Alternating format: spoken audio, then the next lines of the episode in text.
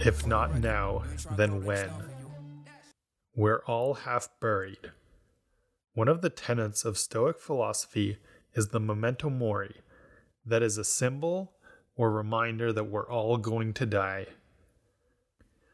This reality has become much more apparent in the past several months as we've faced the crashing waves of the COVID 19 pandemic.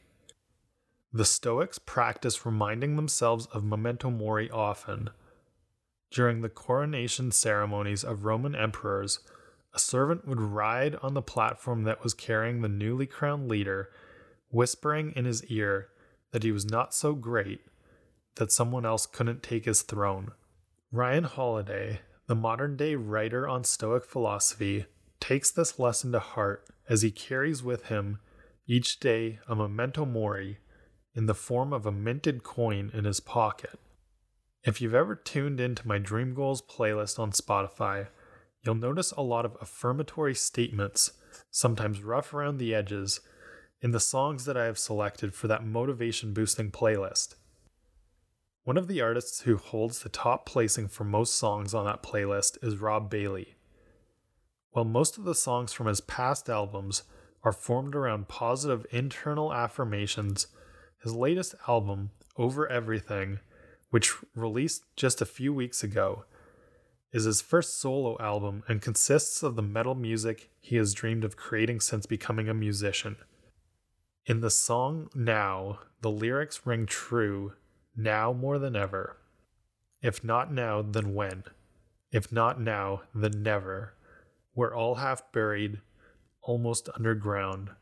We're all half buried. Our time is running out. We can see this as morbid and fear inducing, but what if instead you consider how this statement can serve you positively?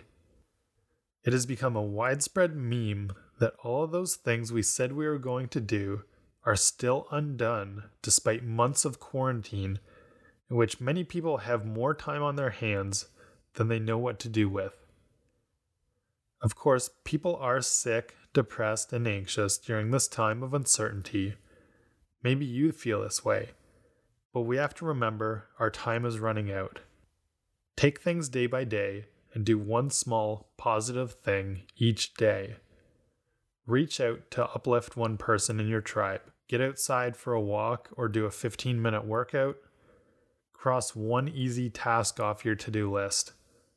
Take action. Hey everyone, it's RJ. If you liked this episode of The Flow Under 5, head over to my personal website at rjkayser.com where I post up these style of blogs and random musings at least a couple of times a week. And if you want more in depth peak performance style articles, go over to the flowacademy.ca website and sign up for the newsletter there.